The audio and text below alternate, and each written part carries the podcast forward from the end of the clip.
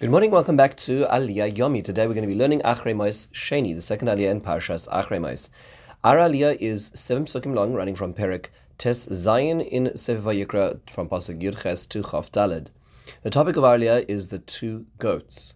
We're told V'yotza el hamizbeach asher Hashem. So at this point in time, the Kohen has already performed the avoda, the service on one of the goats. He has shechted the one which is La Hashem and he has sprinkled its blood internally. And now what happens is is he takes the live goat, the one which had la azazel, and we're told that he places, um, he goes and he um, after atoning for all the the, uh, the internal kalem, the mizbech ha panimi, the mizbech ha chitzon, the internal and external mizbech. Then he takes this live goat, places his hands upon its head, V'isvada alov es kol avonos b'nei Yisrael v'es kol pishem l'chol. And he will now um, do a confession for all the sins of Israel, for all their sins on it. V'shilach biyad ish iti hamidbar. And he'll send in the hands of a responsible or a timely man, and goes out to the desert. And this this sa'ir, this goat, will carry upon its head all the sins of Israel, El Eretz Gezerah, to a decreed land, and will be sent out into the desert. Then Aaron um, will come and he'll take off his clothes, he'll switch his clothes, and he'll leave them there, and he will then wash his wash himself again. And this goes going to the mikveh, and then going to do his olah, his um, offering, and the olas ha'am v'chiper ba'adav and then he'll turn for himself and the people. So, a few basic points to understand what is actually going on over here. Um, and the, it starts off with just with the basic Seder, the basic order of what's happening here, as Rashi points out, that there really are five switches of clothing. Rashi points out that first, at the beginning of the day, he's the Kohen Gadol starts off in the bigdei Zahav in his golden clothes. These golden clothes are used to perform the avodah, the regular avodah in the morning of the Olas Tam. In addition, the Kohen will also perform the avodah of the Ketores. All the regular things are done in the morning. Then he switches into the white clothes and he does the avodas hapnim, the uh, internal service. This is when he takes though that power that, that he does two confessions first for himself and then for the tribe of Kahuna, and then he takes the Seir Hachai, the live goat, and does the, the atonement for all of Israel um, on the the, the, the secondary goat, he does shechts the one goat, shech, shechts the one ox, takes their blood, sprinkles it all inside with the ketores. That is all uh, done in the white clothes. Um, then after sending off this uh, this goat, as we see in our aliyah, he then comes and he switches back to gold and does the musaf, the, which is the, the sacrifice, the extra sacrifice for Yom for for Yom Kippur being a Yom Tov.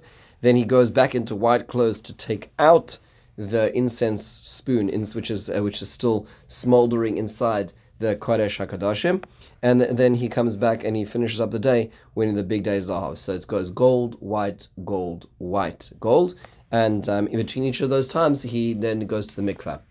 Um, it's worthwhile actually reading the Mishnayos in Yoma, in Maseches Yoma, to understand the general progression of what happens in the Seir La'azazel, and it's important to sort of appreciate what's generally happening over here.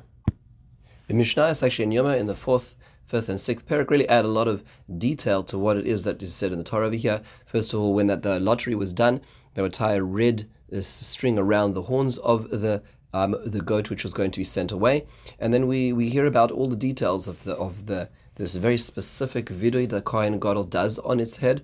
And then when they would send out this uh, this seir, this goat, this is going to be literally the scape goat, they, they, they had a special ramp outside Jerusalem so that there were a number of people who would uh, object to the service, the Babliim, and uh, and they would this would be above the heads of the people, so people could not interrupt the service. So it would go straight out from the Har Habayis to the Temple Mount to outside Jerusalem, and there would be a path which would be a quite a significant distance, about 12 kilometers from Jerusalem, and they would have these little booths um, um, along the way. Um, uh, there would be number of booths every uh, every so often in order to to uh, to have these so to speak resting points and at each booth the um, there would be people offering um, the this this person escorting the seir whether he needed food or water. Yes it was Yom Kippur but he would be allowed this person would be allowed technically speaking to perform this avodah of Yom Kippur if need be to eat or drink but he never did. Um, and uh, what they would do is, is they would get to this place, the tzuk, which is this cliff, which is where they would take it to, um, and they would um, they had this this uh, this scarlet, um, this red um, ribbon which is around its horns. And what they would do is is they would tie one half of that, they'd rip it in half, tie half of it to the rock at the top, and then they would push it backwards over the edge of the cliff, and it would it would over the over the side of the cliff it would actually fall to parts. It would die in the process of falling down. And at this point in time, um, they would know that the sins were were uh, were atoned for. Um, as well, there was a miracle that the, red ribbon would turn white if, in fact, the the the kapara process was atoned for. Um, a few other points to, to, to, to note over here, just in basically understanding our aliyah, is number one is that the way it describes this process is it says that he would send it to the the, the midbar, to the desert which sounds like, if translated directly without the addition of Chazal's inter- understanding of what was actually going on, it sounds like that he'd just bring it out to the desert and let it go, so much like the two birds. The Netziv Volozhin actually does make the make the following point that there was two options as to how it could work. And that is that when the Bnei Israel, when the nation of Israel, doing the will of Hashem, then they would they would be able to take it to the cliff, throw it off the edge of the cliff, and the avodah of Yom Kippurim was affected. However, when it was done in a way where Bnei Israel were not in a fitting time, let's say after times of Shimon HaTzadik, as the Mishnah says it, then they would take it to the mid the midbar, to the desert, and run, it would run away. They wouldn't have the opportunity of fully uh, fulfilling this divine service as well. A few basic questions is number one is is how does it work that the sins are carried on a goat? Does goats can carry sins? You can put sins on goats. How does that work exactly? This notion of scapegoat you know, this this is Judaism. This is not some sort of you know, um, uh, you know, backwards, um, uh, um, suspicious, taboo kind of you know, pagan religion. How does that work? That sins go on goats. So the, the Oznaim Torah has a very fascinating suggestion. He quotes Chazal that when a person sins, they create a metaphysical being, a, being, a machabel, a, a, a, a metaphysically damaging being. And when a person does the process of tshuva, they're able to, to disassociate from that negative force, which is spiritual force which surrounds a person because of the negative action they did. Now, yes, you can't measure this, you can't see this on a screen, you can't even see this on an electromagnetic sensor, right? Because those are, our tools are not fashioned to me- measure metaphysics. But nonetheless, this metaphysical being exists, this negative force. And when a person does teshuva, they disassociate from that negative force. However, that, that negative force does not go away it still exists. And the reason it exists is because if a person were to relapse, a person were to return to that sin, then it, this force would join with the newly created force and actually be more intensively negative and damaging if a person relapses into such a sin pattern.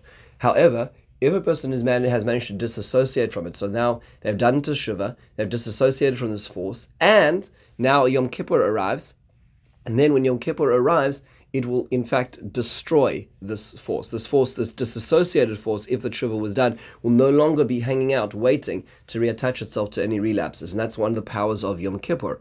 And therefore, in a sense, what the Rav Sorotzkin says is that on Yom Kippur, what the Kohen Gadol is doing is he is harnessing all of those disassociated forces, all the people who created all these Averos, all these negative forces in the world, what he is going to do is he's going to attach them to the Seir. He's attaching them to this goat, and when it is falling over the cliff, it is in a certain sense destroying all those metaphysical forces which were created, which were separated from, but, but waiting for a re-access point. Those are no longer going to be. That's really what's going on. Very powerful idea. Rav Hirsch has a very different perspective here. He says this is all a metaphor for a very, very profound perspective, and that is that you'll know the Mishnah describes in Maseches Yoma, in the fourth parak, that these Seirim, based on the Psukim, need to be identical, in the same height, the same appearance, the same age. They have to be identical Seirim of goats. Why is that so so significant? So Rav, Rav Hirsch says that these are two versions of ourselves. These are the sliding door realities of self.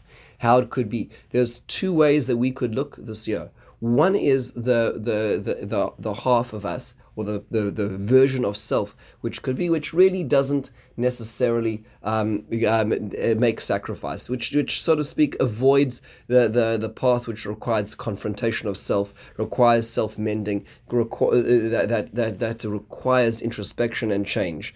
That, that part of ourselves we avoid. We avoid the, the sacrifices necessary to, to make the effort to change. And therefore, we, we, so to speak, carry on and, you know, moving further and further away from holiness, further and further from the Jerusalem, the epicenter of our lives. And, and we go off until one moment in time we suddenly fall off the edge of a cliff and we're no longer.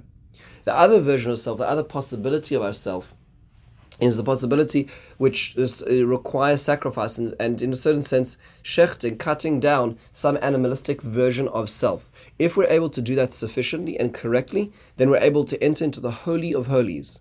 But it requires sacrifice. It requires going through sometimes painful processes of sacrificing parts of ourselves which we found very dear to ourselves. Those two versions of reality exist in front of us every year beginning of every year, we have the opportunity of saying, Am I going to go with the path of the least resistance?